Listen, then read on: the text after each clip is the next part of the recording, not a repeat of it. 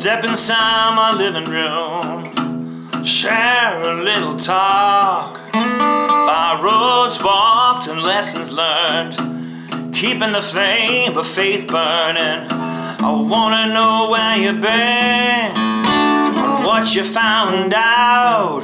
Spread some light in the darkness, spread it all about in the hat,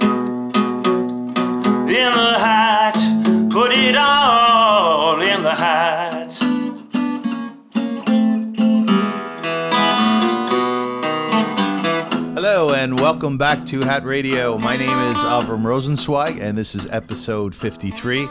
And I am delighted to have at my dining room table slash studio en passant, you know how people do that, right? Uh, my very dear friend Brian Prousky. How are you? I'm great. Thanks, Avram. How are you? I'm delighted. I'm delighted and. I'm so happy to have you here, Brian. I uh, I always always felt such a warmth towards you, really. and I think that's because you're a very warm fellow. And Thank also, you. also, you do something very cool in life. You are the executive director of the Jewish Family and Child Service yes. Yes, I am. here in Toronto. Yes. Yeah. Yeah. So when I say that, I guess you've been doing that for four years, right? I've yes, four years. Yeah. Does it resonate with you? Like people say, "Oh, here's the executive director of Jewish file, Ch- uh, Jewish Family and Child Service." Do you think to yourself, "Oh, wow, I am the executive director"? You know what I mean? Well, you know, uh, not anymore. Yeah. Uh, when I uh, when I first came back to the agency, because I was a worker, uh, a frontline worker Yes. at uh, a Jewish family uh, and child for uh, about five and a half years. That's when I knew you. You know, you were filled with the same passion and the, the you know the same you know. Um, let's put it this way: you were forced to be reckoned with. Verve, let's say. back back then. Verve, sure. Yeah. Yeah. So I was a frontline worker for for five and a half years at at Jewish Family, um, and uh, uh, you know uh, back then. Uh, I felt this incredible sense of just pride being part of the part of an agency that had been part of the community for so long. Um, left, never thought I'd come back. Um, this is a long answer to your question, but right. never thought I'd come back. But um, when I did come back, uh, there were probably about 13 or 14 people uh, still at the agency because there was uh, about an 18, 19, 20 year, I haven't really done the math, a gap between Yeah, according my- to my- the writings, it's 18 years. 18 years. Yes. Okay, between when I was last there as a frontline worker, when I came back as the executive director, and and uh, I think you know it was uh, it was seeing the the people there, uh, none of whom had aged uh, like I had, but but they were there, and uh, a couple of the, uh, the my colleagues from uh, you know 20 years ago. Um, we went into what I considered Gordy's office, Gordy Wolf's office, um, and Who was the uh, iconic executive director That's right. of JF&CS? He passed away. yeah, He, he was a beautiful guy. beautiful man. Yeah. Anyways, we're standing in the we're standing in the office, and uh, you know, I was like, I looked at them, I went, "Can you can you fuck? Can I say that Yeah, word on say fuck, yes. Yeah, can you Yeah. fucking believe I'm in here right now? I know, I and know. they looked at me and went, "No, actually, we can't." Is that what they said? yeah, By the way, do you know where that stems from? Do you know why people might think that? no, why? Because you're not the ED type. why is that? You, you're very, you're very warm. You're very open. You're extremely creative, right? Right. You have Yeah. round glasses. You Yes. know, uh, like you Yeah. came to this meeting this morning. An ED type would be wearing a suit and a tie, probably. Yeah, But that's not who you are at all. that's You're right. like one of those sort of kick-ass, down-to-earth, warm fellows who fortunately find his found his way into the executive directorship, which I think is fabulous. thanks. Really, because the community chose you well because of your creativity, because of your warmth, and because you're very down to earth. That's really nice of you to say. I Yeah. think so, Brian. That doesn't usually happen, you know. Yeah, although Jewish family, although this agency does have a history of hiring, you know, slightly eccentric uh, leaders. To be quite honest with you, I mean, if you looked at sort of, if you looked at Jerry Diamond, for example, Yes. as a leader, um, he he was combative, Yes, he, he was, was. argumentative. He was creative. I mean, he was uh, on the beaches of Omaha, you know, pushing artillery up those beaches, and then he played a bunch of instruments. I, I You know, think. you know what Jerry Diamond So, uh, yeah. created, invented with other engineers during the war? Yeah, Those rafts. That's right. Yes, and That- he was an inventor. He was an engineer. I mean, yes. and you know you wouldn't and if you if you went back and i did i went through the archives and sort of looked at uh, annual uh, speeches he had given and uh, you know addresses i mean he lived in a perpetual state of of um, of thinking that the the next apocalypse was around the corner Oh, did he really? yeah, yeah, Yeah. He had this sort of apocryphal view of of uh, you know of the world that at any given moment, like a pogrom was going to break out. I mean, I guess being in a war would do that to a person. I suppose so. Yeah, Yeah, and yeah. Gordy Gordy too was. Uh, Feisty. yeah, I mean, hell. you know, he was this. He was a warm, loving, loving man. But man, did he have a temper! I know, it's true. Yeah, yeah. Yeah. I'm sure he went running uh, into when you were at the UJA. I'm sure you you must have heard the footsteps. You know, whenever there was a, a funding issue, Gordy would go like peeling into the UJA, screaming, arms flying in all directions. Well, I'll tell you, my Yeah. my experience with with Gordy was a, a phenomenal one because when I started Ve'ahavta, we really got going in 1997 at the end, 1998. Anyways, I would go upstairs to him, and uh, you guys were on the sixth floor of the uh, Federation building. And I would sit with him and I would ask him for things. you know, we needed partnership. We needed some funds working on the street Yeah. with the homeless, of which you guys do as well. And he always said yes. And he was Uh-huh. always gentle and he was always kind. And then sometimes you'd meet someone who had worked with Gordy, who knew him. And I said, Yeah, my experiences were just awesome, right? They go, With Gordy? I go, Yeah, he was always so kind. Gordy? Because he had those two very strong sides of him, right? yeah, Yeah, very much. he was. So Yeah. how do, how do you Yeah. ED? What, what's your philosophy of, of leading the pack? What, what, how do you how do you go about it? Yeah, well, you know, it's a, it's an it's an interesting job um, because of the of the variety of the of the various like like we have there's 33 programs. Yeah. So I have to tell you that you know my my first year my my style of ED was like I felt like there were. Um, uh, each program was like a, a, a bus or a car, and it was like driving away, and I was running as fast as I could Yeah. to catch up to to catch up to uh, 33 cars going in different directions. Uh, and then on top of that, we had um, you know a threat to our our mandate to provide child protection services. So it was it was good. So I think for my first two years, my my method of being an ED was just uh, running as fast as I could in every direction. Just stay up with it. yeah, Yeah, just to right, try to right. try to catch up with it. But um, uh, but you know, uh, to be quite honest with you, I I believe in being uh, an authentic uh, leader. Um, I believe in being a really transparent uh, leader of an agency, uh, and I think that's I think those two things have served me have served me quite quite well because when it really comes down to it, um, you know, when I think back in my own life, um, I worked with some incredibly brilliant people, um, but they weren't they weren't necessarily nice people, or their their uh, emotional intelligence didn't seem to be that high. Was that surprising for you? Um, yeah, Because these were social workers. Yeah, always surprising. In fact, I had one boss who was like basically an axe wielding homicidal maniac. How did that know, pl- how did that play out? Yeah, it played out with me suffering all sorts of Did you? you know, emotional, physical, you know, um, or suffering emotionally, physically,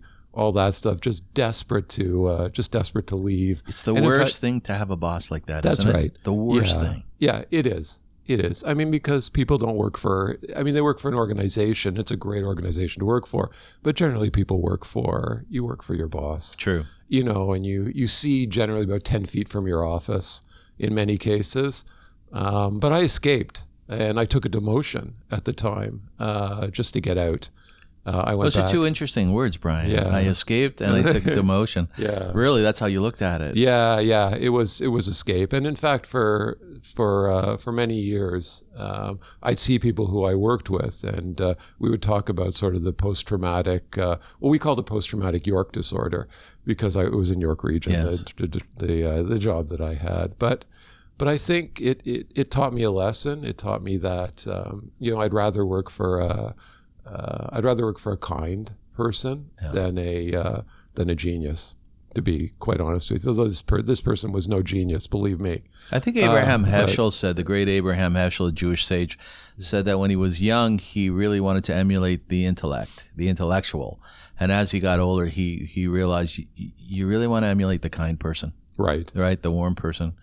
So how might that how, how might that play out in your day to day operations? The warmness, the transparency. What would you do differently than that homicidal maniac? what would you do differently?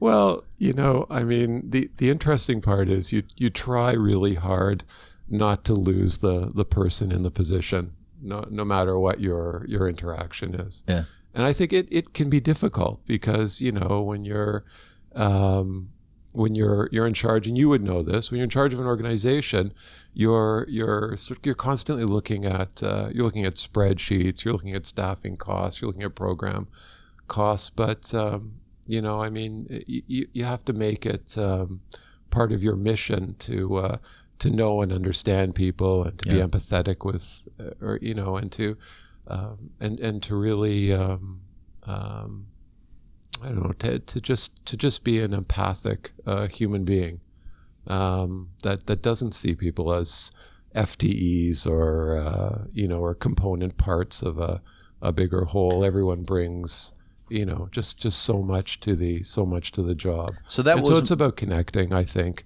Uh, but it's also, well but I would just say it's also about it's also about being honest. You know, when things are um, when you're feeling um, when you feel the agency is threatened in any way, or Yeah. when you're when you're feeling fatigued, or you're not having you know a good day or anything. It's being willing to to share that, or when you don't know something, it's also a willingness to just say, look, I have no clue you know about about this uh, but like let's talk about it maybe the two of us can figure it out so it's uh that comes with maturity, right? i think It- so it really yeah does. Have there been any programs that you've implemented with your staff to share yourself with them?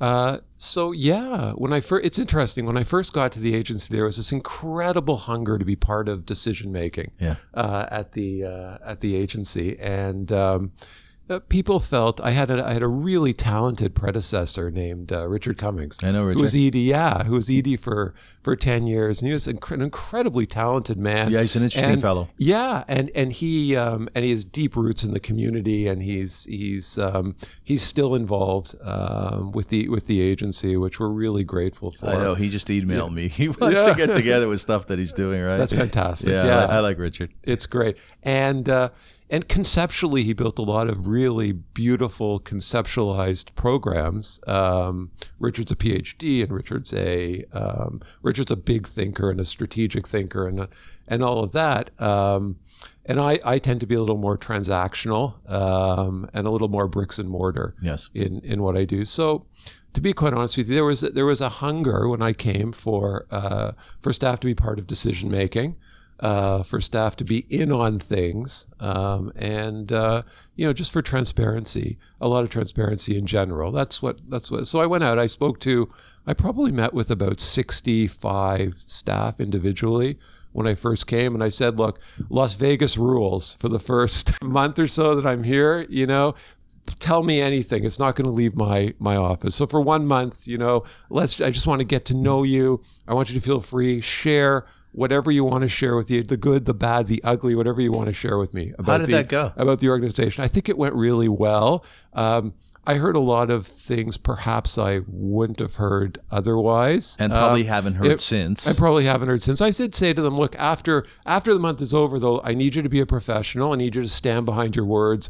You know, it's you know, no shots from the grassy knoll at the cavalcade below. Let's let's show our faces, that kind of thing. So uh, we we did that. I also opened up our senior management meetings for the first year. I said, look. We have these senior management meetings. If you want to come to a meeting, I don't care where you are in the organization. Really? Yeah, come come join our senior management meeting. The, I only had one rule: you have to participate.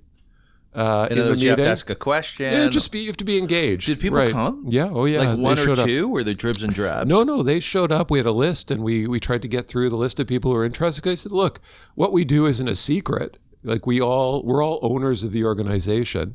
You know, I, I asked myself, what would Google do a lot Right. as I started? Because, you know, and I thought, you know, we shouldn't be a hierarchy. We should be a network of people. And how do I know in this network of people that the person who is working in our accounting department, who's been here three months, won't have the best idea for the agency for the coming year? What, what was the outcome? Yeah. What was the outcome? Yeah. So people really liked it. Two outcomes. So people, I think the staff really enjoyed being in the senior management meetings to see what I think was a secret or the inner workings of the agency. Yes. Like, what are we? We're just schmoes like everybody else, Yes, but yeah. you know, we just have a different job at a different uh, altitude. That's all. I And how mean, did so- senior staff feel about it? so that's the interesting part. Right, So that would be so at first, yeah, piece. So that is the Yeah, interesting part. yeah. So I think that my my senior staff colleagues, I think of well, you know, I was honey in a honeymoon period. So at first they were sort of looking at who's this sort of slightly strange, eccentric. Uh, new ED who doesn't wear a tie and wears jeans and all that stuff, like you were you were talking about. got his kids' Although- paintings up on his got his kids' paintings on right, and uh, Yeah. like that that sort of thing, and uh, yeah. So uh, they were. Uh, let me put it this way: they were very accommodating. Uh, to, to me, Yeah. um, we were. They were on their best behavior, uh, Right. along with me, because we had staff there observing us during these these meetings. So I think in some ways it made us better, uh, it made us consider our words more. But but then I, about a year, about I think it was about ten or eleven months in, um, they they I think they approached me, or a couple of them approached me, or they approached someone who we were working with at the time and said, you know, Brian. Um, the senior team really feels that they don't have a lot of time for themselves with you Yes. uh, to have to have you know generative or important discussions just with with with you um, which they feel are important and so Yeah. i realized that i i needed to make sure that we had time carved out for us to have really you know those kind of frank important discussions uh, we can have which um, are, are process discussions and So did the and- and general staff stop coming? so i- eventually that just trickled out. Yeah. Um, other things I did was I, I blogged every week at the uh, when I got there to the agency. So I sent out. I just said, you know what, uh, the staff have a right to know what I'm up to. Uh, so for the first two years, I never missed a Friday. I'm very proud of that. Good for you. Even if I went away, you know, I I sent out a uh, a pretty comprehensive blog of, of what I had done during the week or my thoughts. Now it degenerated into, into some different things because you know some days I was just thinking, you know, I'd like to write about Bob Dylan today. Yeah, I'm So sure I- the staff appreciated Right, that. Yeah. Yeah. So I just wrote a story about how I fell in love with Bob Dylan, you That's know, cool. and That's stuff cool. like that. Or I think that would know. make people love you more. I don't know. Well, You no, know? because you're right. What you're saying is here's the, an ED is uh, someone who's way up there. He or she is the man or the woman. They're essentially locked behind a closed door. Then all of a sudden, these other people trip in there. They're called senior staff, and they're talking about me. right. Right, that's the sense very Yeah. often, right? So when you open that up and you start talking about Dylan, Yeah. they're getting to know who you are, and you break down the, the that difference between you and them. That's right. I know Yeah. that because I was ED too, and that's the stuff that I hated. Were it was the spreadsheets and the hiring and the Right. firing and all that. Yeah. It wasn't me, and I did lose myself a little bit. Yeah. Yeah, so I think that was that was really well received and also it worked both ways because um, when you think about it, I would send this blog out if I had a question about if there was something I was struggling with.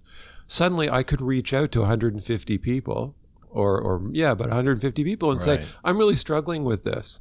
What do you think? Can you help me with this?" Like, um, I was struggling once uh, because. Um, you know, we were we were facing some real challenges with the provincial government, and uh, I, I was struggling about, you know, what do we stand for Yes. uh, as as an organization?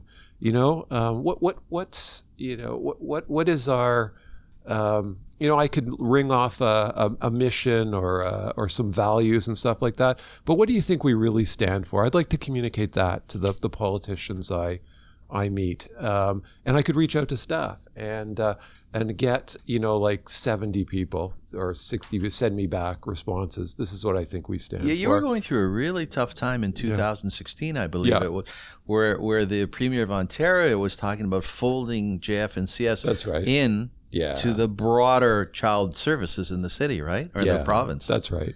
that never happened, though. No, it didn't happen. I think this the government right now is a little friendlier to uh, to faith based or culturally based uh, children's aid societies. So we're we're at a good place uh, right now uh, Yeah, with thank the God government. yeah, so that's that's good. It's given me a chance to focus on some other things. I remember when you first Yeah. started, that was like Yeah. your key issue. Yeah. It was like when Obama became president and the economy was crapping out. You go, oh Yeah. shit, what have I done? Yeah, it took. I would say I spent about seventy five percent Yeah. of of my time, my first probably year and a half, um, just doing you know um, a lot of advocacy work with government, and uh, fortunately, I had a fantastic board.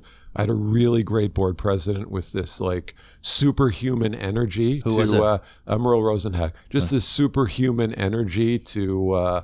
To just advocate, agitate, uh, you know, kick open doors, like do all that kind of really great stuff that you'd want from a Can you from do a that? board Are- president. Are, you able to? Yeah? Can yeah. you kick open doors? Oh yeah, hundred so you're not. You're, you're somewhat fearless then. Yeah, you, well, yeah. In some ways, I'm fearless, but in other ways, I'm, you know, uh, I come from a long line of cowards. Oh, so do I. I do. How, how are you? How are you?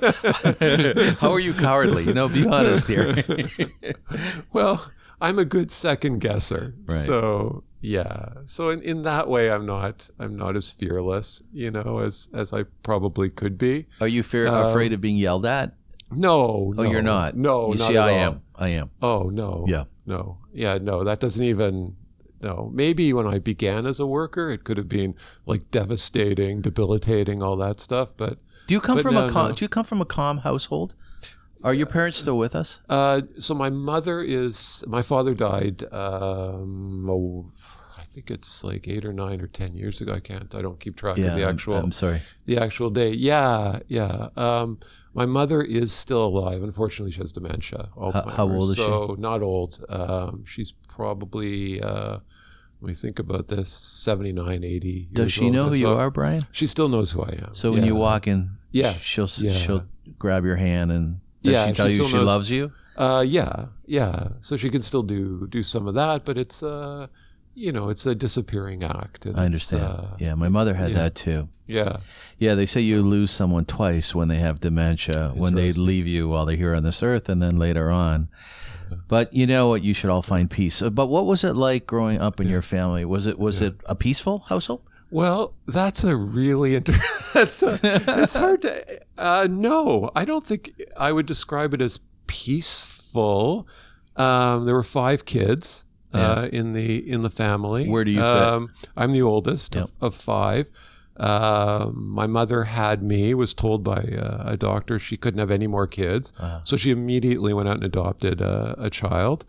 Um, and then uh, I p- found out, you know, I guess moments later she was pregnant. Right, right, right, right. So I have I have two sisters that are are practically the same age. Uh, Yeah. And then uh, of course after. And then there were three, and then she had two more for you know. So, so what did what did doctors know? You know, back Exactly. then about uh, the It- reproductive system. I guess maybe we've come a long way. I have no idea. It's in the hands of God, right? I guess so. Yeah. Yeah. Yeah. so you were the oldest of five. So I was the oldest of I was the oldest of five, and uh, you know uh, my parents were a really interesting couple. My father was a lot older than my uh, he was older than my mother. Um, like by how much? Uh, I think let me think about this by seven or eight years. Okay. Um, he was uh, he was older than my mother, and uh, they first met at summer camp. Do you know which camp it he was? was uh, I think it was Ogama. Yeah. And uh, he was a tripper, and uh, she was just a kid who I think he referred to as who's that little brat, you know, a little brat or something. And then they met years later. Uh, I, my father was engaged to be married, but uh, actually I don't really know why the why it was called off. I Yeah. suppose he wasn't in love, or she wasn't in love. Or, Do you know he was in, who he was engaged to? You to? know, I don't, but I've heard she's had a very long, happy life. Has she? and so everything worked out. That jerk. Yeah, fine. no, it's fine. It's No, all, no, it's good. It's all Kidding. good. And uh, my mother was a lot younger, and uh, I think when it was suggested that you know, hey, there's this young lawyer in Toronto you might want to go out with. Uh, I think she said something, you know, like, "Oh, that old, you know, that old fart" or whatever she said. so she Yeah, was it a brat and he was a fart. yeah, I mean, she was about, you know, she was a Beatles fan and an Elvis Presley fan, and uh, I'm not sure my father had ever listened to music up until the time, but but what my father was was, boy, did he like to party. Did he? Yeah, I mean, he he partied his way through undergrad. Did he really? Yeah, my brother and sisters and I, we always hear stories. My father was the life of the party. I mean, you know, you'd see. I think he was born like wearing a tuxedo so that he could. So be- he was an interesting, colorful fellow. He was a colorful fellow. Spent a lot of time with his friend. We'd go to Las Vegas a few times a year with his friends. Loved gambling. Loved, you know, um, you know, worked out every every day um, for the social aspect of it. Um, you know, and and so my parents they had a very rich, like rich social life. Our house was kind of the center of of a lot of people's social lives Yes. uh, for for many years. Was that nice for you? it was yeah, it was different. You know, I mean, for a while, for a, a year or so, my mother drove a motorcycle. My she? father, yeah, their their friends were. I mean, in the seventies, uh, it was uh, it was. I guess it was just a wild a wild time. You know, For some. uh, yeah, My dad some- was a rabbi. It wasn't No, wild it for him. wild for no, you. not not very much. yeah so our our, our house was you know um, uh, so a lot of people spent a lot of their weekends uh, But Brian, at- do people still come Hampshire up to you?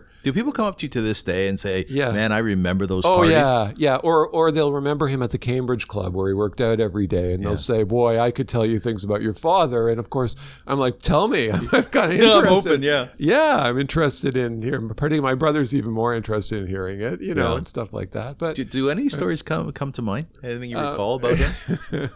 well, um, most uh, yeah. Well, there was one story where he was uh, he was in a poker game and uh, at uh, I'm not can't remember. It was at U of T, I think, or it was at law school, and he was in a poker game and um, he lost all the money he had brought like pretty quickly. And, Yeah. Uh, and then they the people who were playing with him let him bet articles of clothing. I know where this So is going, he- man. yeah, Yeah. Yeah, so he bet his shoes and his pants and his shirt and all that. He really did. So he really actually did lose his shirt. He, playing. he actually did. Yeah. he actually okay. lost his, his shirt and Yeah. apparently went went home in his underwear, uh, which I'd heard heard recently. But you know, everyone had a great time. So it's and, uh, interesting because know he was he was a lawyer. he was a lawyer. He was a lawyer, but he was very offbeat and very colorful. And your mom went along with this. She was part of that. Yeah, yeah. I think my yeah, my mother was a like you would call her like a perpetual adolescent. Was I think, and her was she? friends would forever too. young. Forever young. Ah, okay. Nice, you eh? can bring Dylan into Thank it. you. Yeah, Thank you.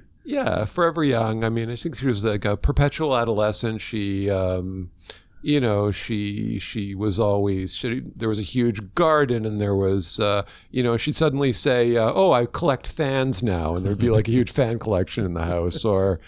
You know, I collect art, so suddenly the house is filled with art. Yeah. You know, I'm an art dealer now. The house is, you know, there's art in the house. So she, Yeah. she was a little whimsical in in in that way and all that. And I think they had they had a good marriage. I I think you know like I don't know what happened behind the scenes ever, but Best outwardly, outwardly I can't remember. Uh, were I can't remember an argument outwardly. Oh, you don't remember them fighting? no, no, no. They must have done it very privately. And uh, Yeah. you know, Do you fight with your wife? Yeah, we've we have some good fights. Good ones? Yeah, yeah, yeah, yeah. We we have some good. Uh, But you know how to make fights. up. You Yeah, Have, you, oh, You yeah, have that yeah. tool.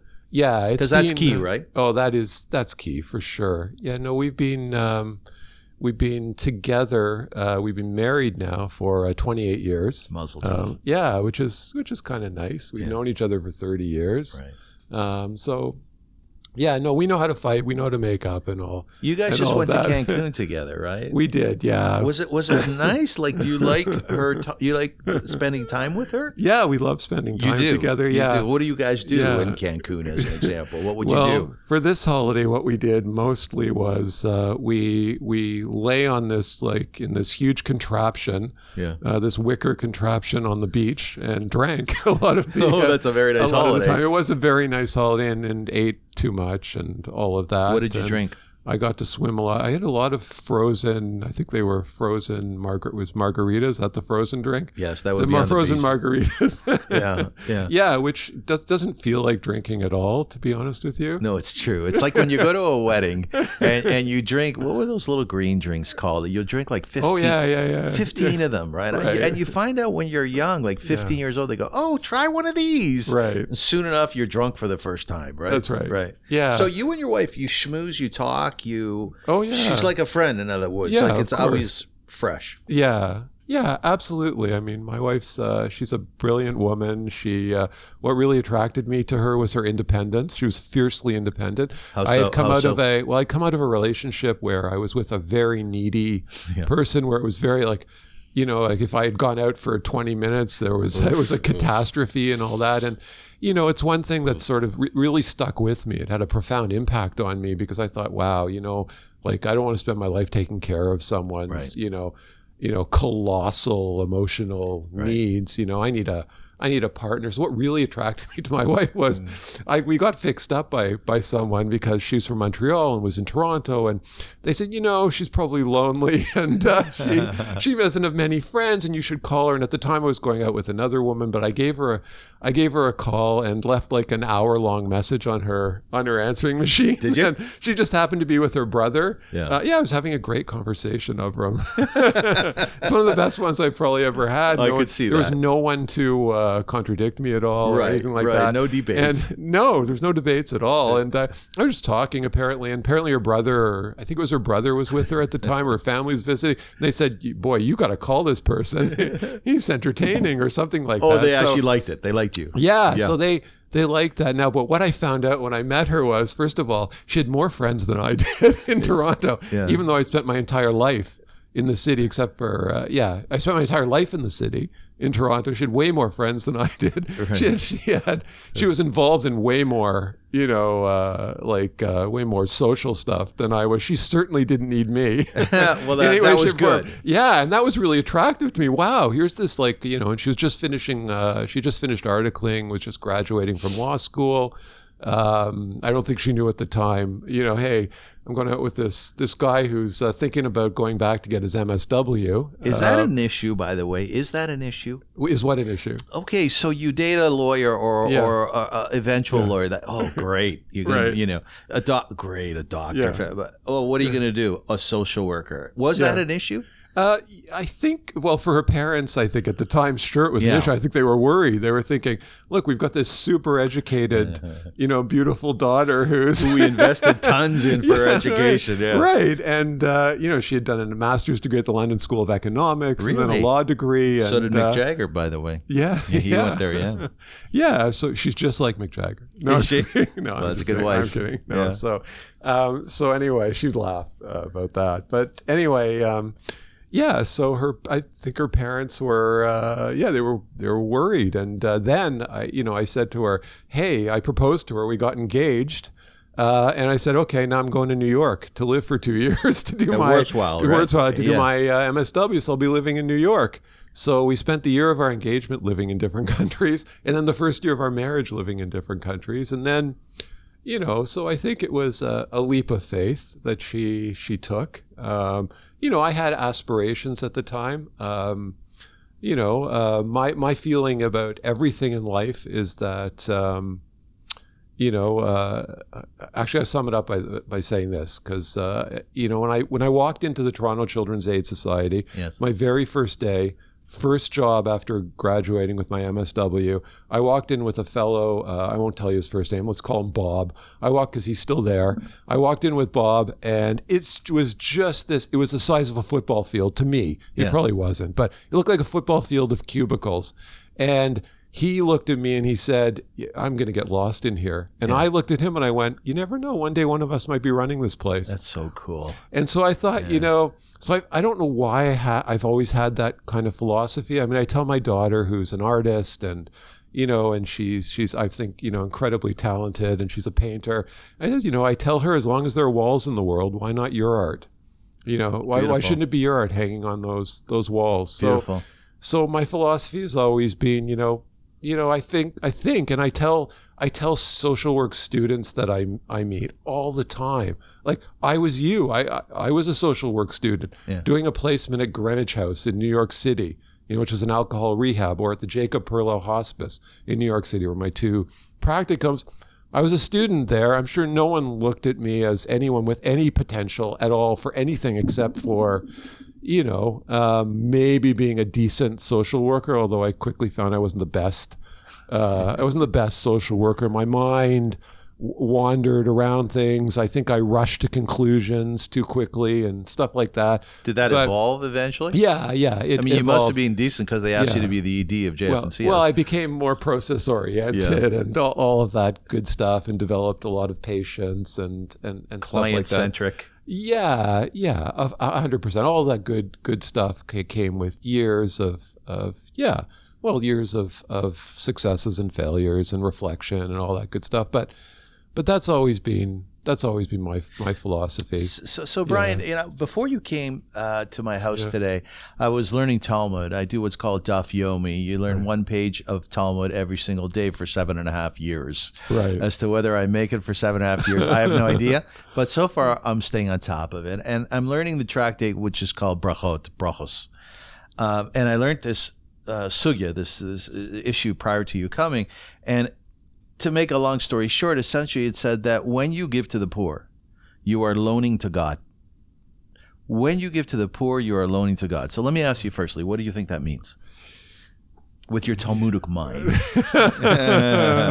well, you know, I am a yeshiva graduate. Wurzweiler, Uh, right? Yeah. Yeshiva University in New York. Yeah, yes. sure. Yeah. yeah. So what? Did a you Talmud- study Talmud? No, I didn't. Yeah. No, no. But um, you're, yeah, you're loaning to God. Well, I guess to me it says that when you, um, when you are charitable, uh, when you help someone in need, you're doing something divine.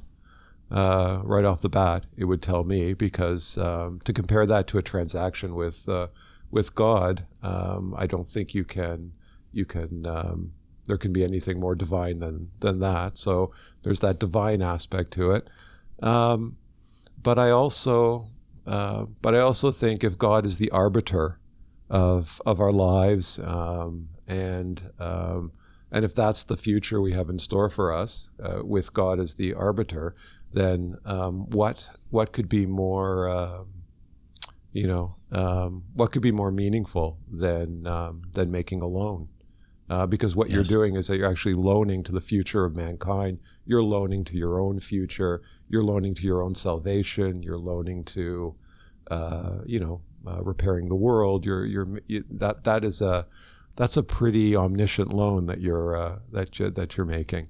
Uh, it also takes it out of. Um, uh, it also rises it. it. It raises it to a to a to a different level. I think A very You know? holy level. a very holy level. Yeah, it makes it a kind of uh, it sanctifies it a bit as well. Yeah, Am I correct? You've been in homes where you've had to take a child out of it. uh, very rarely. Did you yeah. do any of that? Yes. Yeah. Yeah. Yeah. Yeah.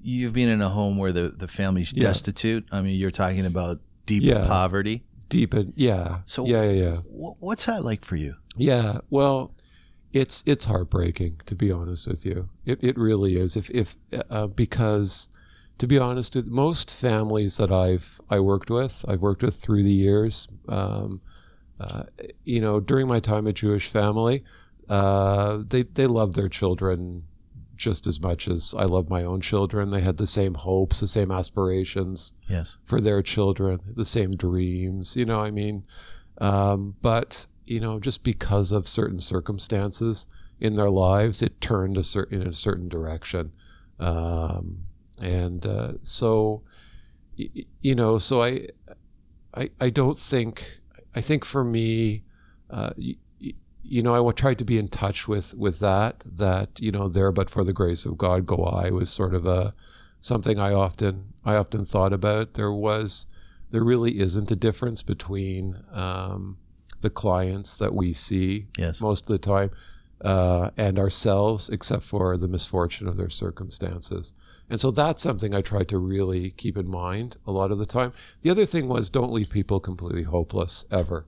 You know, um, you may, in an extreme circumstance, you may lose your child to the state or to the to whatever it, it is uh, at the time. Uh, you may lose your child, but it, it, it doesn't mean you've lost your child permanently at all. And it doesn't mean that, um, you know, that your life can't be, you can't transform your life or you can't become uh, a better caregiver or, you know, um, you can't parent your child, child in the future. So I think it's really, really important not to leave people feeling hopeless at all. Your Yeah. your website is a Yeah. very good website. Oh, thanks. Yeah. What's the URL for it? The address?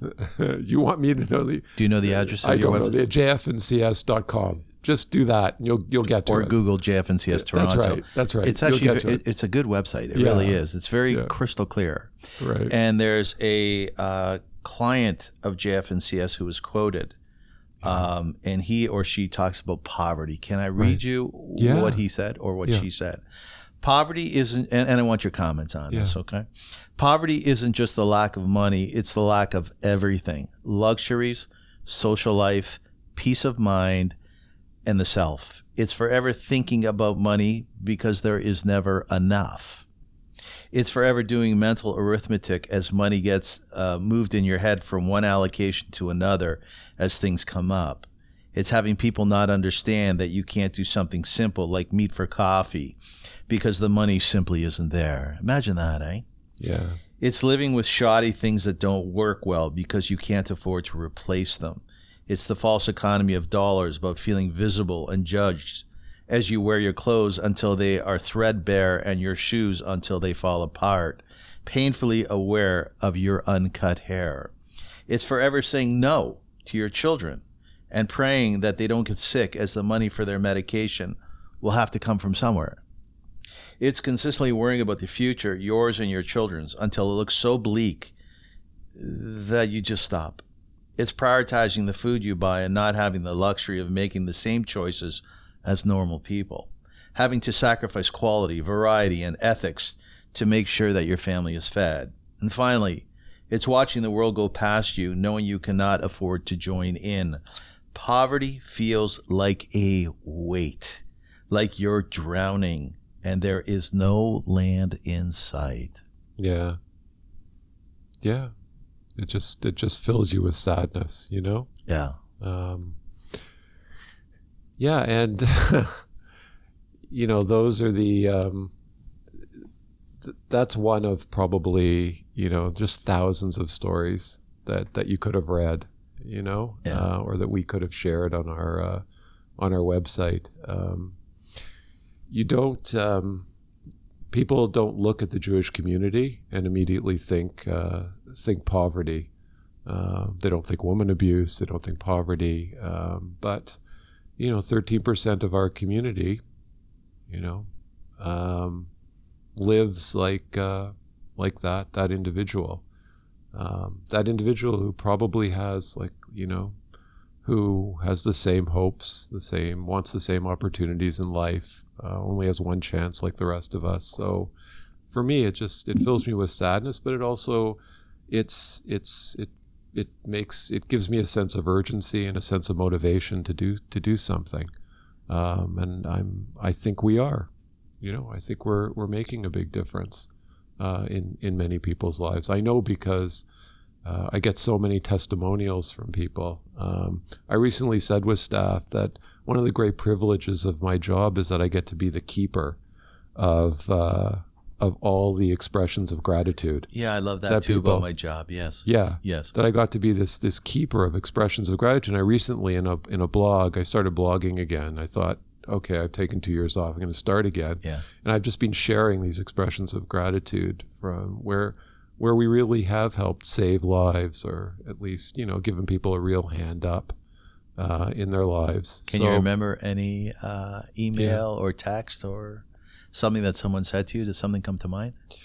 Um, so most um, most recently, um, we dedicated part of a we dedicated part of a staff meeting um, to, um, to to to doing something called a gratitude challenge, Yeah. which was you know was a United Way. It sent an email, uh, and they're they're a really great partner of ours uh, to work with, uh, and they they talked about hey, it's the new year, let's you know, um, we, we challenge uh, the organizations that uh, we're funding. Why don't you? Uh, we challenge you to begin the new year by thinking about what you're grateful for. And during that that meeting, we we have a program called the SFAP program where we're we're able to give um, individuals who are struggling with with poverty uh, a little bit of money every month. You know, maybe they can buy kosher food, an extra pair of shoes for their kids, a coat, something like that. That's a big And- pro. It's a very big program. It's a big program. Well, Yeah, so Simon Coxstein, who you just honored Yeah. a little while back, That's he got the Gordy Wolf Award. he did. He said, he said Yeah. the beauty of what we do, and he thanked the Jewish Federation for this, That's right. is that I'm able to give people money. yeah, Right? yeah. So which the is supplementary assistance program is a huge yeah. piece. It's a big part of sort of the continuum of poverty reduction services that Yeah. we that we offer. There, there's so many more components to it, but that is a that's a part of it. And it's Yes. a it's a beautiful part of it, and what a beautiful community to be part of. That that that has true. that that has that safety net for people, but. You know, one of the one of the staff uh, uh, said that um, I'm thankful every day that I get to give out the SFAP checks and not receive them Oh, that's and yeah. uh, yeah, and I, I that's that's stuck in my mind. You know, um, it goes back to the there, there by the grace of God that's go I. right. Because Yeah. who knows? Who That's knows, right. right? yeah, yeah, absolutely. You know, because we're what are we? We're uh, you know we're we're we're a short distance uh, from from the lives that our clients are experiencing. Yeah, what I Um, found very interesting is that yeah. there and there's not one type of poverty. Right. So when you talk about that short distance, there's a thing called rural poverty, there's urban poverty, Right. and then there's just that very short-lived poverty. And I know because I used to work with the homeless, you'd meet someone on the street and say, "You just don't look like you've been here for a long time," and they say, "Because I haven't." That's you know, right.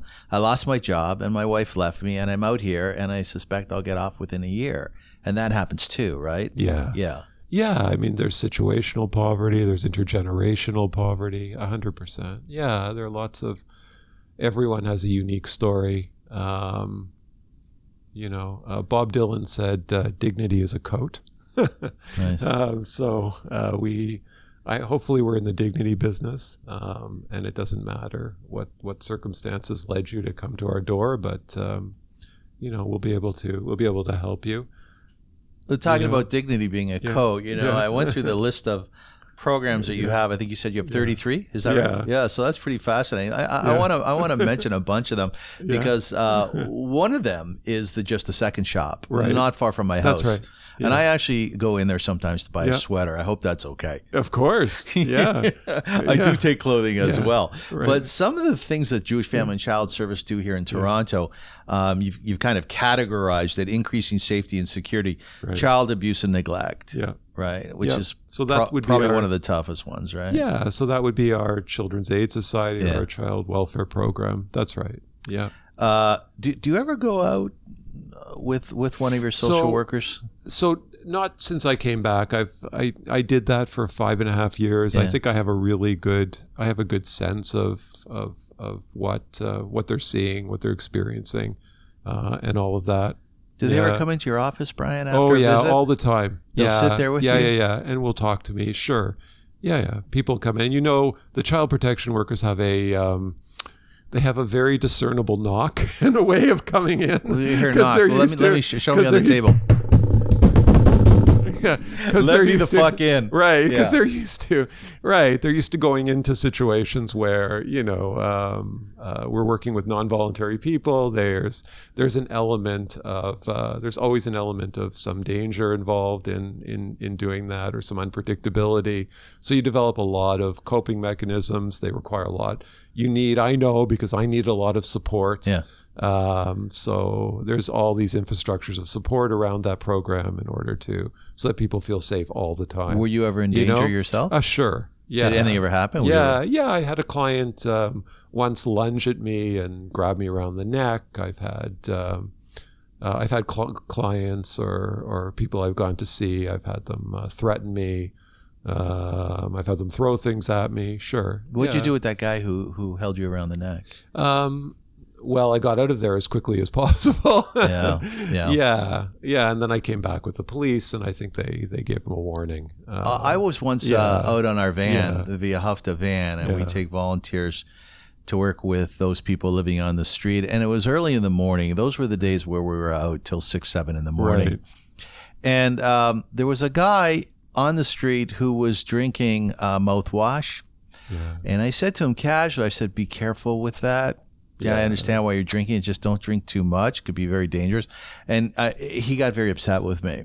So he jumped me. Yeah. and he was on my back. And I said very calmly, I said, I'm going to count to three.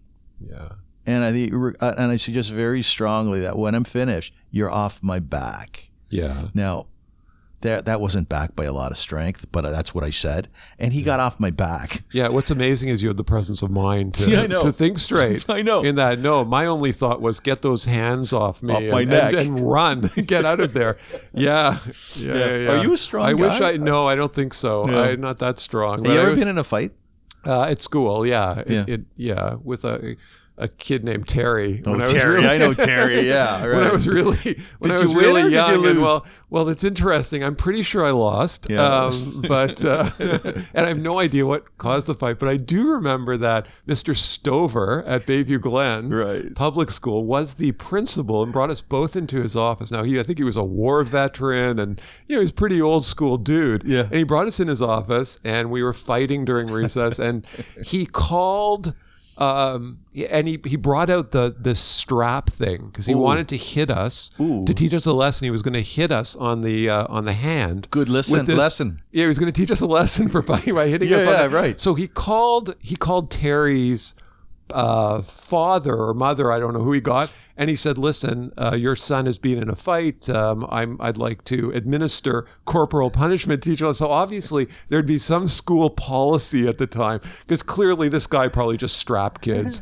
but but he must have it must have been just I must have been in in public school at the time where things were evolving, where Yeah. where like teachers had been getting in trouble by so Terry's Terry's father went, yeah, you know what? Teach him a fucking Call a lesson. vote. Go yeah, ahead." go ahead, do it. Anyways, he calls my he called my my mother at the time. You know, I haven't thought about this. To be honest with you, I haven't thought about this in in a hundred years. Yeah. He called my mother time. She goes, "Are you out of your fucking mind? If you lay a hand on my kid, my husband's a lawyer. We're gonna, we're going to sue you and the whole." So I didn't- Bravo, so- bravo. well, it made it much worse for me because I sat there while Terry got. Do you remember that? Yeah, Ooh, I sat in the room while Terry got like his hand strapped by the uh, by the principal, and uh, the principal sort of looked at me like you uh, privileged little prick, you know. And I'm sure there was a, maybe there was an anti-Semitic vote. I have no idea. Actually, that's not fair, but I, I don't know about that. But uh, It's so Jewish of you, yeah, though. I'm pretty sure it was anti-Semitic I'll just go too. right there, right? I know it was anti-Semitic. yeah, let's go right there. But I'm sure he was thinking, you know, whatever. But but yeah. So Poor uh, Terry, man. I wonder the- whatever happened to Terry. Eh? Yeah, he was our uh, street hockey goalie, so he Was was, he a pretty important person. Yeah, he I don't be. know if he was good, to be honest with Right, you. right, right. I That's right. Yeah, and I don't know if we, uh, and I don't know if why we fought. I have no no recollection, but I know that was the only time I've been in an actual. No, that's not true. Once at Camp Winnebago. Well, what, what, what happened there? I got into a fight. By the way, Winnebago's the same as Ogama. Ogama, yeah. So your parents went there and you That's went right, there. yeah. Okay, good. Yeah, that yeah, happens yeah. a lot. Yeah, yeah. No, I did get into a, a fight at With who? Winnebago. I don't remember the fellow's name. Yeah. Uh, but I remember him picking on me for uh, like the whole the whole first month I was there. Jerk. And then yeah, he was a jerk. He was a bully. And then and then we fought. Yeah. And I remember the counselors, and I remember I won that fight. I won that fight. I don't know how. bravo. Right. I won the fight because I remember having this incredibly, really good feeling that I'd overcome this bully. Yeah. And the bullying ended after this fight, which, you know, um, I I don't. Is that probably a bad lesson or something? But I Well, don't, no. But anyways, but anyways, the it ended after the bullying, or maybe I just went home after that. But I felt this like incredible sense of accomplishment Yes. at the camp. And I remember the counselors saying like, "Wow, you really taught him a lesson," and the kids in the cabin were were saying the same thing. we need to I stand wish up I bullies. this this kid's Evan. Maybe was his first name. Evan? Maybe it was Evan. No, I don't think it was Evan. Anyways, he was a big guy. I remember he was a big guy. Yeah, like he, like in my memory, he was. Uh, you don't think it was, Evan. Goliath? you know, yeah. You know all the Evans. Yeah. How old are you? You're Yeah. six, are you 60, Brian? I know. I'm thanks, but no, I'm 57. 57. Okay, yeah, so I you're just born look in 60. No, no, no, no. I'm thinking you're my age. So you were born in 63. two. 62. So all the Evans out there from 62 are thinking, "Oh shit, Yeah. that's probably me, right?" Right. Do, do kids grow up to be bullies when they're bullies in camp or school? I think they can absolutely. They can, right? Yeah, sure. Yeah. yeah, yeah, absolutely. If if no responsible adult steps in and says, "Hey, can. that's probably not the best way to solve problems," Yeah, you I know, it's You're not always going to be the biggest and strongest in the room. You might you might want to think about getting along with people. Very good. and collaborating and doing all that good sort of stuff. Well, those were good stories. Anyway, Great interlude. Oh. So there's a few other programs I want to mention here. Fostering kinship and adoption. Right. Do you know a Yeah. few years ago I wrote an article. The JF&CS was trying to place a child who had a lot of uh, physical uh, ailments. Yep. And I wrote two or three articles uh, for the Canadian Jewish Yeah. News encouraging people to Yeah. adopt and to foster because there was a lack of individuals within our community to do so. Has that changed at all? Well, you know, we've had a couple of events over the last five or so years, planting roots events, where we've had you know incredible community support for I those was programs. there. I was at one. Yeah, at one of them, and they're so I have to say that that that we we do have a responsive community, but there's a difference between being responsive and opening up your home Yes. to um, to fo- to fostering a uh, to fostering a child. There's always a need. Um, the so so yes, there, there's still there's still always a need. Uh, a lot of people who want to adopt want to adopt a baby. Yeah. Uh, and a know, Jewish baby. and a Jewish baby, and also they want to know that um, they want to know that the medical history doesn't include any possibility of fetal alcohol syndrome or any other um, medical issues that may have arisen while the child, while the mother was pregnant, and other things like that. So it's it's always uh, there are always challenges as children become, you know, uh, adolescents. It gets much harder to find families, but to be honest, we- we do have some like beautiful stories of adolescents being adopted Can I hear one? by? By families, and uh, yeah, and and so we have we have these beautiful stories. And the other part is we're we're not in the business of taking children away from families. Yes. That's that's the last stop at the end of a universe of of you know programs and services and preventative measures. It happens very rarely. Um, we serve 200,000 Jewish people in Toronto and York region we maybe have 24 children in our in our care children and youth and i think 10 of those are now young adults Okay. so to be honest with you um, we're in the business of of keeping families together uh, of um, finding kin placements or you know uh, you know or placements within the child's own community uh, that that's really what we're Mm-hmm, Do, do we're you have a story do. of an adolescent? Where's there do? Well, yeah. There's a we have a beautiful story of a um, of a young of a young woman who um, who had had a number of uh, placements and they had all broken down and stuff like that. And um, uh, finally, she found this. I, I think it might have even been through one of those planting roots events. She found this this family, um, and they they took her in, and they were going to foster her for for a little while. But she became so much a part of their family. Then they became pregnant and had a, had their own their own kid, Yeah. their their own child, and she became like a big sister for uh, for that family. Wow. Uh, and um, and rather than um, rather than them saying, okay, you know, our fostering days are are, are over, um, you know, there was room enough in their heart to have this uh, this this young young adult in their homes, and uh, she called it her family. Yeah. Uh, which is a friend who's also a family Very nice. and yeah. they really they really are her parents Yeah. uh, and this is an incredibly impressive young young woman who overcame a lot in her life uh, and now she's a big sister to uh, this child she has this family or forever family uh, and she's in university and uh, i have no doubt she'll be uh, she'll do great things in her life and uh, in the world as well Brian, so, aren't, you, aren't yeah. you happy you don't sell encyclopedias? yeah it's great Aren't yeah. you happy about that? Nothing against course. selling encyclopedias. no But I mean, at the end of your day, and at the end of your days, you shall live to 120. Yeah Like you've you've accomplished something, haven't you? Yeah, so it's it's an incredibly rewarding. It It's is. it's it's it's a really it's it's a wonderful it's a wonderful profession. It's a great uh, it's a great agency to work for. I mean, it's got such deep roots in the community, you know. Um, so I'm so happy yeah. we're doing this interview, man. Yeah, I- no, I know I am. Yeah, so I mean, to be honest with you, yeah, I mean, it's there's there's lots of variety. It's it's very fulfilling. Yeah. I mean, you know, like like I said, what could be what can be better? Like at the end of the at the end of the day, what what can be better than uh, than than seeing someone succeed or seeing someone Of at their course. at, in, at their lowest moment, um, and uh, you know, providing some some scaffolding so that they can stand on their on their own one day. interesting choice of construction words. yeah. Do you feel uh, good about yourself Um, sometimes. Uh, overall? yeah.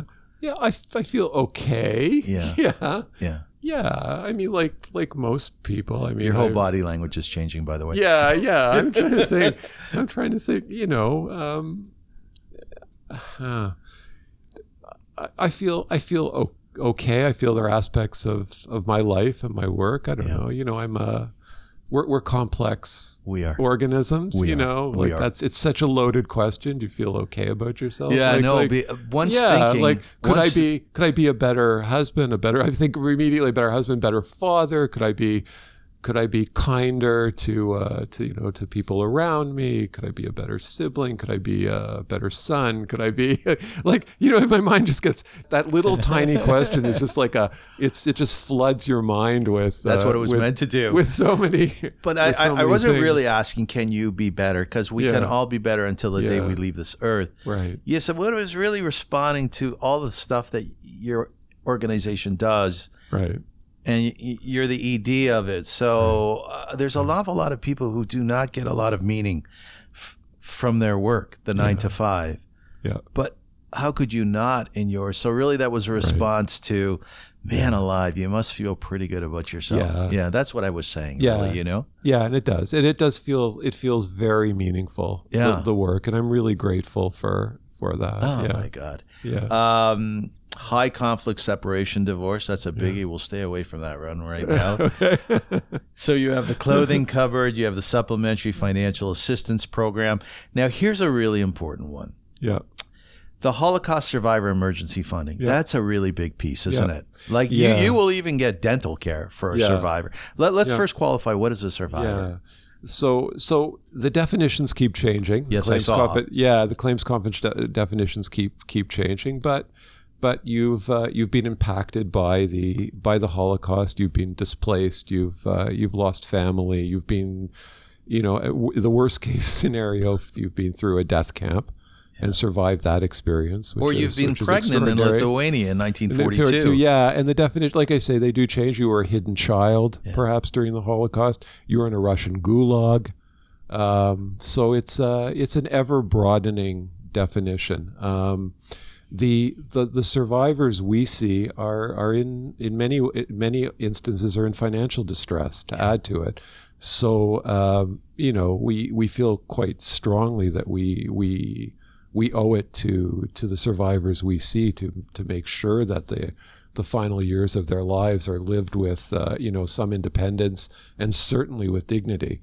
Um, it's I think the most shameful statistic we face as a uh, as a community is the fact that one in four Holocaust survivors live below the poverty line. So what's that all about? Yeah. How did that happen? Well, again, how did that happen? Yeah, I mean, so you have to.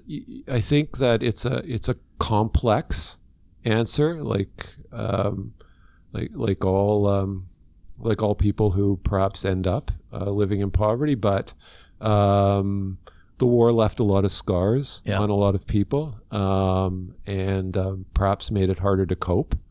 Um, it uh, it left people without families and support systems that that uh, we've that you and I enjoy. Um, it left people with um, you know a constellation of needs that are beyond our wildest imaginations, uh, and um, you, you know um, and as and as people get older uh, and they have that constellation of needs, they don't have all the family supports we have. Um, they have, uh, you know, think of the trauma that they're dealing with every day and have dealt with every day in their lives. So a lot of bandwidth is getting taken up by dealing with that trauma. So you have again that all of those factors that that come to play, and you might find yourself alone. Yeah. Uh, and you're 84 years old, and uh, and you're alone, uh, and and sometimes you have you you may have had families, but but because of your experiences during the war, you may have you may have ravaged relationships with with your families because because of your war experience, because the next generation has the the the children of Holocaust survivors, and now we're finding the grandchildren of Holocaust survivors. Yeah. You know, there's um, there's something in their wiring and their DNA as well that is, um, you know, um, that that has been affected. Do survivors by- go into yeah. therapy? Uh, sometimes they go into therapy. Uh, again, to, to say a survivor though, it's they're they're as complex as as everybody else and as as different as snowflakes. You know what I mean? So as every snow. So so but but some do. Uh, but some come to see us at 87 years old, Avram, and it's the first time they've ever told their story Yeah, At that always blows years- me away. at 87 years old. Yeah, and. Uh, Is that And so- because they're older and therefore their walls are coming down? Sometimes not by choice.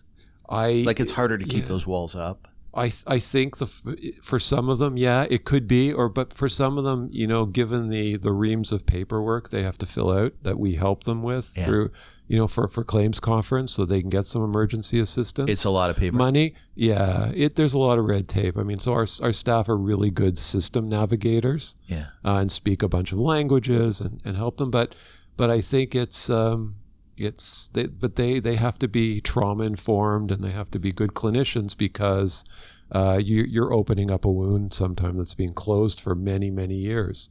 Um, you know, my own mother-in-law was one of those uh, those survivors. She's still alive, very vibrant. Was a hidden child, Yeah. and just recently published a book about her experiences. And um, but I, when my wife was growing up in that household, um, it was never spoken about uh, the Holocaust or her story. Um, she learned it from uh, her grandmother, not her mother. Mhm. Mhm. Um, so uh, Does it play So, out in your wife's life at all? I think so. Yeah. How how might yeah, it? well, I think we we we have a very well. Let's put it this way: we have a very well stocked. We have well stocked cupboards and uh, Oh, I see. and all that. Yeah, I see. yeah. I think we have enough. Uh, we have enough toothpaste, I think, to get us through uh, the year three thousand.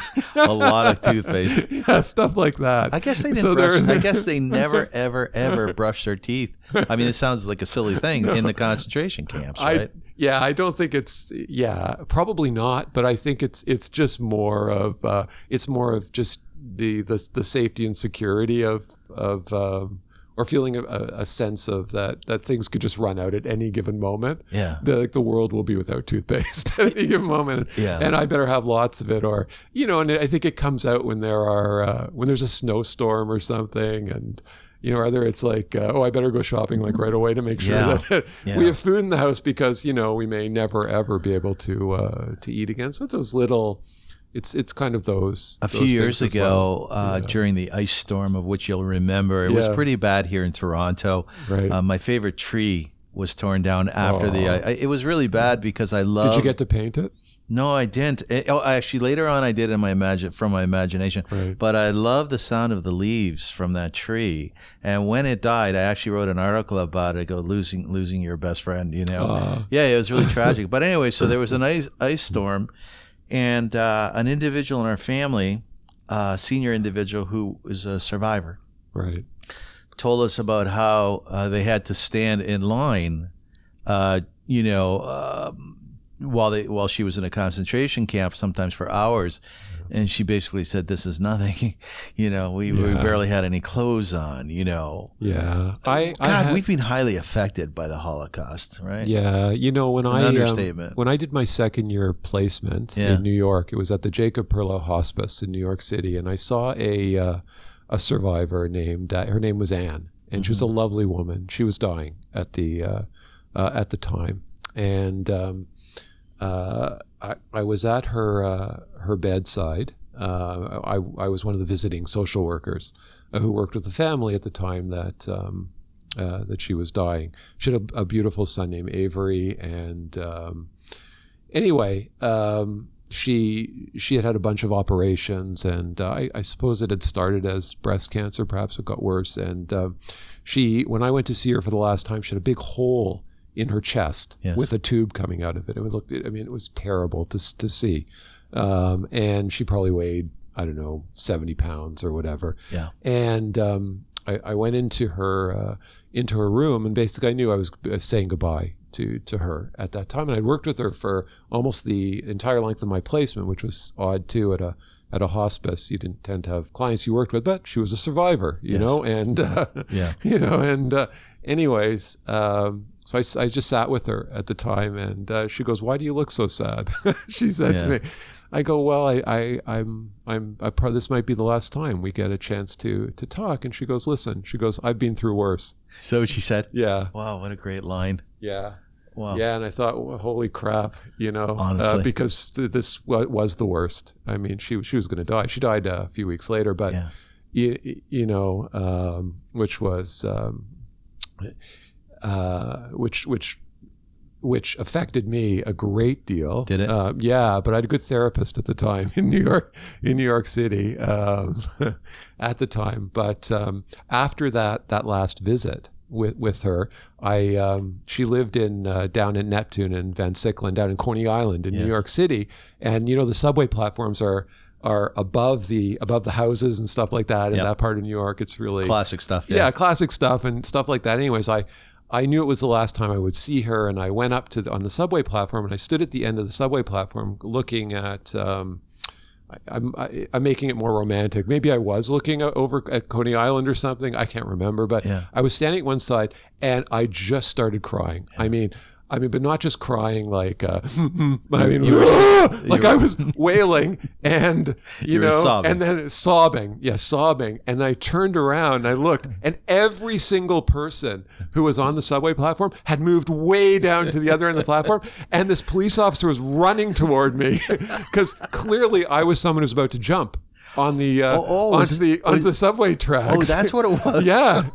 Yeah, so uh, I had to I had to explain to the police officer, no, I'm uh, I'm, a social work student. I just saw someone who I think is you know it's the last time I'm going to see her. Did and he I- listen? and so, yeah, he listened to me. And, Okay. yeah, I mean, he listened to me kind of impatiently. and Yeah, no, they get I've just- impatient. I've just wasted my my time with you. Yeah. Yeah, I got arrested, almost arrested the night my father died. Oh, I went into the synagogue to get his tallis, his Yeah. prayer shawl, because we were going to bury him in it. Right. And uh, the alarm went off, and I knew it would go off. Anyways, the co- cops showed up, and uh, boy, did they pepper me with questions. I said, "My father just died today or Right. yesterday." Yeah. They said, "Well, we're not interested. As far as we're concerned, you just broke into the synagogue." So, yeah, wasn't a very nice moment. Thanks for reminding me of that. Yeah, well, right. my memory of my father dying, besides um, uh, hugging my brother at Sunnybrook Hospital out in front of the hospital, Yeah. was um, that uh, walking around after. I don't know if you had this experience. I was walking around afterwards thinking, why hasn't the whole world changed? Yes. Yes. Yeah. Yes. Like like why is that person eating a donut?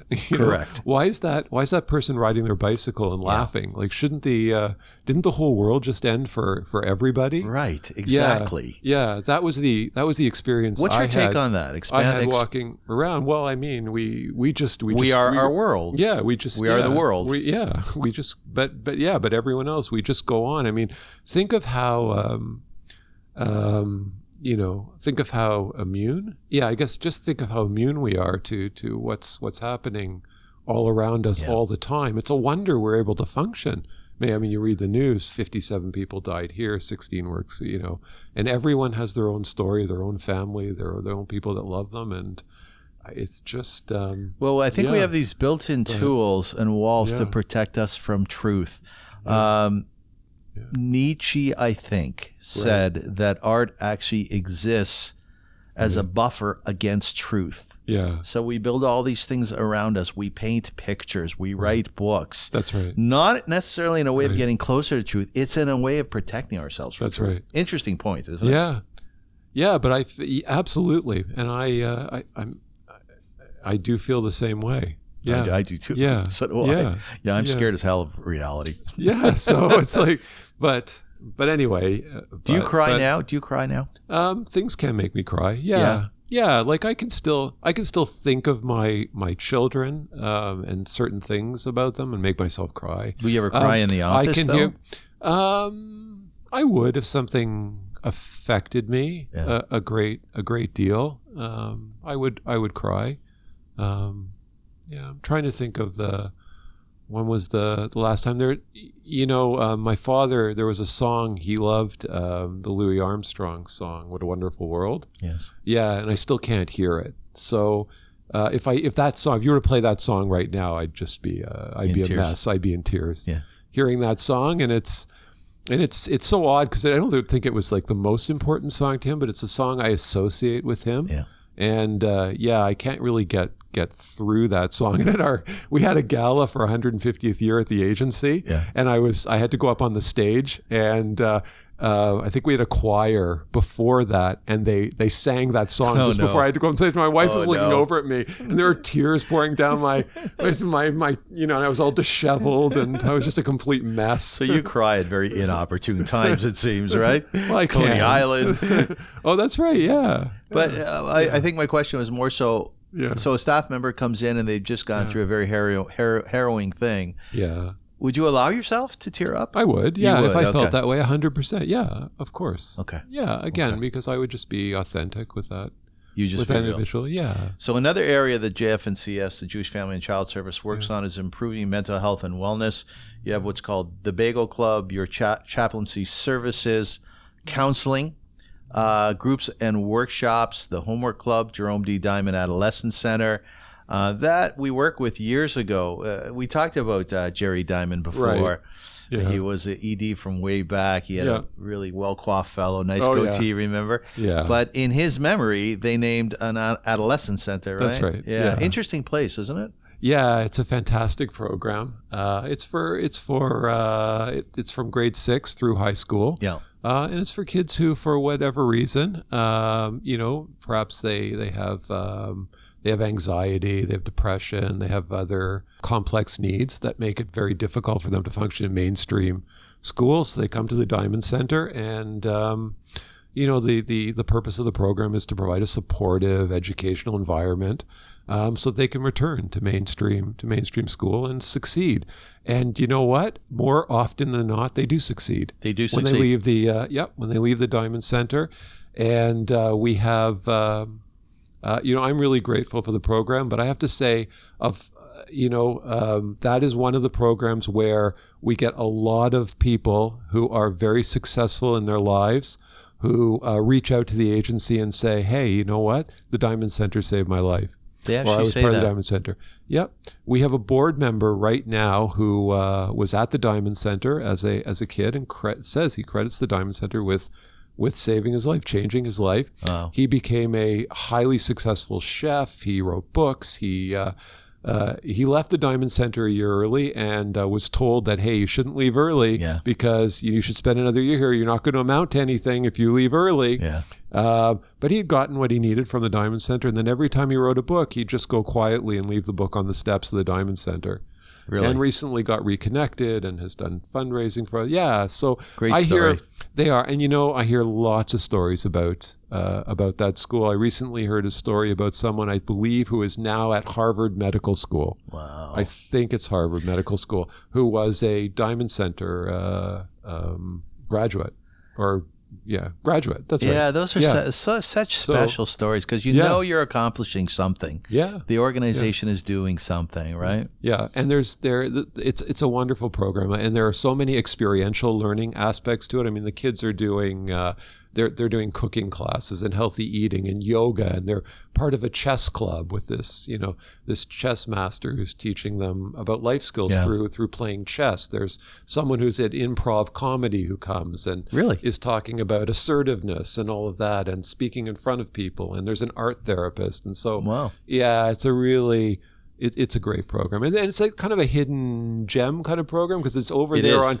it's over there on Keewatin, Keewa- Keewatin. It looks like a house Right. Yeah and you might not know it if you if you live on the street. So that in in in many ways it's a nice protected environment for kids who might get lost in a school of 2000 people Right. Right. yeah so it's this it's yeah so it kind of it fits kids like a glove So I, Anyway. I, I, I, Yeah. I have to ask you this. Uh, some people really don't like JF&CS, right? yeah of course There are those who Yeah. really don't. What what Yeah. what what don't Yeah. people like about yeah it? well remember um, a lot of the clients we see it's involuntary Yeah. so yeah Oh yes. Yeah, Yes. absolutely. I mean, what's the the last thing in the world you'd ever want to see as a child protection worker walking into your into your house because that's an affront to your parenting, um, to to, To your life, really. to your life, everything. Right? You'd almost rather see someone in a balaclava Yeah. coming into your coming into your house. So so yeah, I mean, so it's um there's a there's an added onus on us, you know, uh, to to be you know um, uh, super mindful of of that fact that we're intruding on people's lives, and it's not there is there so there is that involuntary. Is that part. hard on you and your workers? So I think it is, and I think it does. Uh, I have to say, because people say, "Oh, what's the most stressful, the most stressful part of your of your job?" The thing that weighs most heavily on me is I'm, I, I'm I'm always worried about uh, a staff member being assaulted Mhm. uh, in a in a house. Always, like that never goes away, and I'm worried about um, something happening to a child that's in our care. Mhm.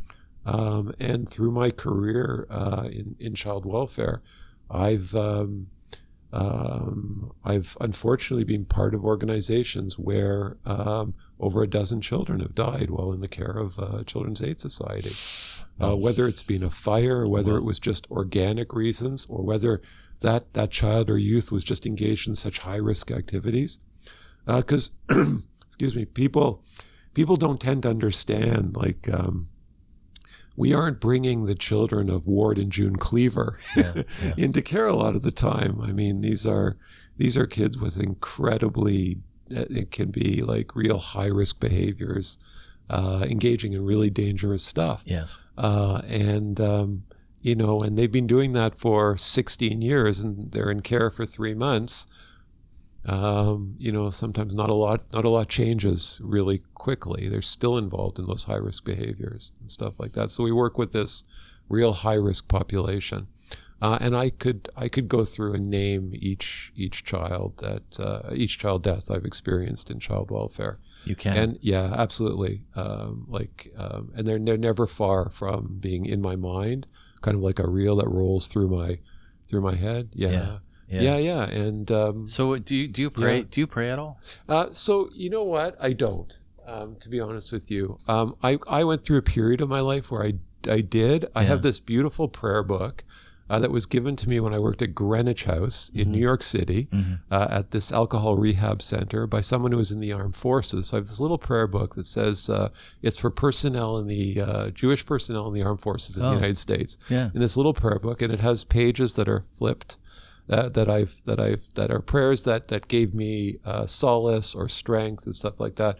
Uh, um, but I'm uh, but no, I don't I don't pray on a on a regular basis at all. So on a Um, spiritual level, how do you get how do you get through these weights? so spiritual, on the spiritual level, well, um, I, I think I just draw upon um, experiences and um, and and and and e- experiences and um, and people um, that I've that I've seen just overcome incredible, uh, you know, real daunting obstacles and So just achieve great inspirational. things. Yeah, I mean, I think the world is filled with inspiration. oh yeah. Yeah. Oh, yeah. and, Uh, and I'm inspired. I mean, I'm really inspired by the people I work with. Yeah. Um, like every day, so I can really draw on that. There, there's a there's a lot of collective energy at at, at the agency. Is there? Um, yeah, there's a lot of collective energy. I mean, it's an it's it's a remarkable agency. Um, and that everyone, I think, feels a sense of ownership Yeah. that they own the agency. That's problematic, by the way, too. But it's but that's a it, it's an um it, that that part is remarkable. Um, the the friendships are so strong and so durable and so lasting, um, and um, uh, and and the friendships I've made. Um, and the relationships that I've had over the years because of working in, in child welfare, particularly, um, are really durable, lasting, um, you know, relationships where um, we we all do rely on each other a, a great deal for emotional support and all that. And there's probably Yeah. uh because Yeah. you have something in common. Yeah. We'll we'll call him Dave. With. Dave, who has done the same thing for X amount That's of years. right. Yeah. You probably sort of come together very quickly. Yeah. No one else has experienced that sort of stuff, right? Yeah, Yeah. and so it's it, it's it's nice. I have a I have a support group of executive directors, um, and uh, that that we were we we were we were uh, frontline people Oh, together. uh, we're very frontline supervisors together. uh, and uh, one in particular has become a very close friend who I I'll call on the phone on my way to work every day. So Yeah. we uh, and he happens right now to be the executive director of the Catholic Children's Aid Society in Toronto. And we were uh, we were supervisors together. We said we each had a team at uh, the Durham Children's Aid Society together. That's fascinating. So you have a lot. You have a great support system. Yeah, I think yeah, I think I have an amazing, an incredible support system. Yeah, So- and, and I and I've and like I said, I have a good senior team, and I have a really great board of directors. So And you're a very appreciative man, which is lovely. Yeah. Uh, final question, which comes from my friend Sandy, Yeah. both someone I know and also a friend on Facebook. I asked people if they had any questions for you. Sandy said now that the advocacy office, uh, which was run by Irwin Elman, do you know Erwin? yeah, I interviewed Yeah, him. Fascinating human being. Yeah, yeah. Well, beautiful guy. Yeah. Uh, is closed, and they used to advocate on behalf of foster ch- uh, children in foster care, uh, children on reserves, and so on. Has JF and CS stepped in in any way? So JF and CS wouldn't step in for that. That's the government oversight mechanism. So uh, I would say to your friend Sandy, Yeah. I I would say this. Um, I think Irwin did a you know a great job in giving the voice to to people who tend to be voiceless and Yes. not not often at the forefront of people's minds. And that was his mission. He did a very good job doing that. Yeah, he's brilliant. Yeah, did a very good job at He that. sure did. Yeah, and I think he, I believe Irwin had a career in child welfare before he. Uh, I think so for, too. for a while too. Yeah, if I recall correctly, he was the keynote speaker at one of our Planting Roots events, so he had a nice relationship with the with the agency. Uh, but I'll say this: uh, child welfare right now, there are so many oversight mechanisms in in child welfare right right now. There's a Child and Family Services Review Board. There are internal complaint mechanisms that agencies have to implement. There's an ombudsman. So I don't think we're I don't think we're lacking for for any for any for any oversight right now of child welfare. If we're not uh, if we're not engaged in an audit of of, uh, of our child welfare program, we're preparing for one or we're implementing the recommendations from another one. Okay. So it's just this. I have to say, so as far as the oversight parts go, and now there's the Human Rights Tribunal as well, there's the College of Social Workers. So we have lots of those mechanisms. Now, Irwin had a very special place Yeah. uh, because he he made it his passion and his uh, his raison d'être to to give voice to uh, to children who were discarded or maybe uh, the system didn't do them uh, do them justice, and that was a really important role. So I am sad to see that role gone, uh, but we we should think of it in terms of those kids. Not necessarily in terms of oversight of children's aid societies, where there's a, But by the there's way, a superabundance. Er- of that. Irwin seems very active in his um, retirement. Yeah? He's Yeah. all over the place. Oh yeah, yeah. I just saw. Yeah, He's And everywhere. he gets he gets asked a lot to to to take part in. speak. He Yes, was just in yeah. Japan for a conference. Yeah. He's an amazing human being. Listen to the interview Yeah. I did with him. Uh. Again, it's Irwin Elman. I want to wrap up the show, and I want to tell you how uh, really beautiful it was for me. Oh, for me too. It- it was so nice. Was it? Yeah. I'm happy Thank to you. hear that. I, I, uh, I'm so fond of you, and I'm so happy that our community has you as the executive director of Jewish Family and Child Service. And You're I, too I, kind. I, I know. I, I truly believe that, and and I think the reason for it is this: what came out in this interview. You're an eclectic, colorful, talented, you know, empathetic human being. Yes, with foibles. I know you have Yeah, foibles. of course. We all do, of course. Yeah. But I'm so happy you're in the position you're in. I really am. I I'm really am. happy you're out there. Yeah, thank you. Yeah. Thank you. I. Agitating, shit disturbing, doing, doing all the stuff, best. doing all the stuff you do. Yeah, doing my best. So, just a couple final questions. 53 is this episode. It happens to be your favorite number as well, right? I told you that. Yeah. What the because- F? What, what, 53. Who has a favorite number of 53? So the Steeles East 53 bus is the bus I took when I was a kid. It's the bus I took to, you know, go to the subway to go down to Sam the Record Man and buy the new Bob Dylan album that came out. So uh, for some reason, then I had a job at Daiters and I used to watch that 53 bus go by all the uh, all the time. And uh, the So there's Steeles something East in the bus. What did you do? What did you do at. Daiters, by the way? Yeah, I just stood behind the counter and Like, uh, took money? eh, No, uh, no, like um, sliced cheese and prepared fish. Were you good gave at it to that? people. No, I was terrible. Yeah, I know. Yeah, I was. I got fired from Did that you job. get fired? Yeah, You did. Yeah, I did get fired What, from what, that what, job. what, what got you fired? Do you remember? Yeah, I was not nice to a customer who You butted in, eh? who butted in front of the. She it was before Passover, which by the way, before Passover, Daiters became a blood sport for uh, for the community. And uh, said. Yeah, and like uh, and so this this woman had uh, she was at the back and she uh, she like just bullied her way right to the front and uh, I said something like you massively insulting and derogatory and uh, the guy the manager behind the counter looks at me and he goes that woman's my mother. Oh my God, you're kidding No. me. Wow. and that was the end of my career. I at, guess uh, it would be. Yeah. I guess it would be. All right, I want to thank uh, Brian. Prou- do they pronounce it Prowski or Prous- Prowski. Prowski? Do people Yeah. make that mistake all the Always, time? Uh, yeah. What do they call you? Prusky. Yeah, Ar- aren't you happy we don't have to call operators anymore to get a, a phone call to Yes. Israel? Me too. Yeah. Avram Rosenzweig. That took a long Yeah, time. Yeah, that's to a get. tough one. That's a tough one, right? Yeah, Right. Rosen would have been much easier. I know. I was thinking Yeah. of changing it. My Getting father rid of didn't your like swag. This, yeah, getting rid of my swag. Nicely said. I want to thank Brian for being my guest on, on Hat Radio once again, episode 53. I like to ask uh, our listeners to take something out of the interview. And I think what you can take out of this is, uh, Brian, you have a huge amount of appreciation. You, you, for the organization that you work on behalf of, for the people that you work on behalf of, for our community, for the Jewish people, for the world in which we live. You're a very, very grateful fellow. So I, I think being makir tov, as we say in Hebrew, which again is appreciation, is a huge deal. So consider that in your life. Be appreciative to those people who surround you who give you things, who help you out, who are part of your life, who give you mm-hmm. love.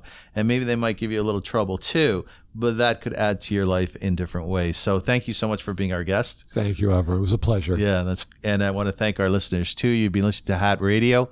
It's the show that schmoozes. You like that? The show that schmoozes? I do. Yeah, thanks, fine. God bless. You've been listening to Hat Radio with Avram Rosenzweig, sponsored by Goodness and Positivity. Hat Radio, the show that schmoozes. Step inside my living room, share a little talk. By roads walked and lessons learned, keeping the flame of faith burning. I wanna know where you've been, and what you found out. Spread some light in the darkness, spread it all about in the height in the hat. Put it all in the hat.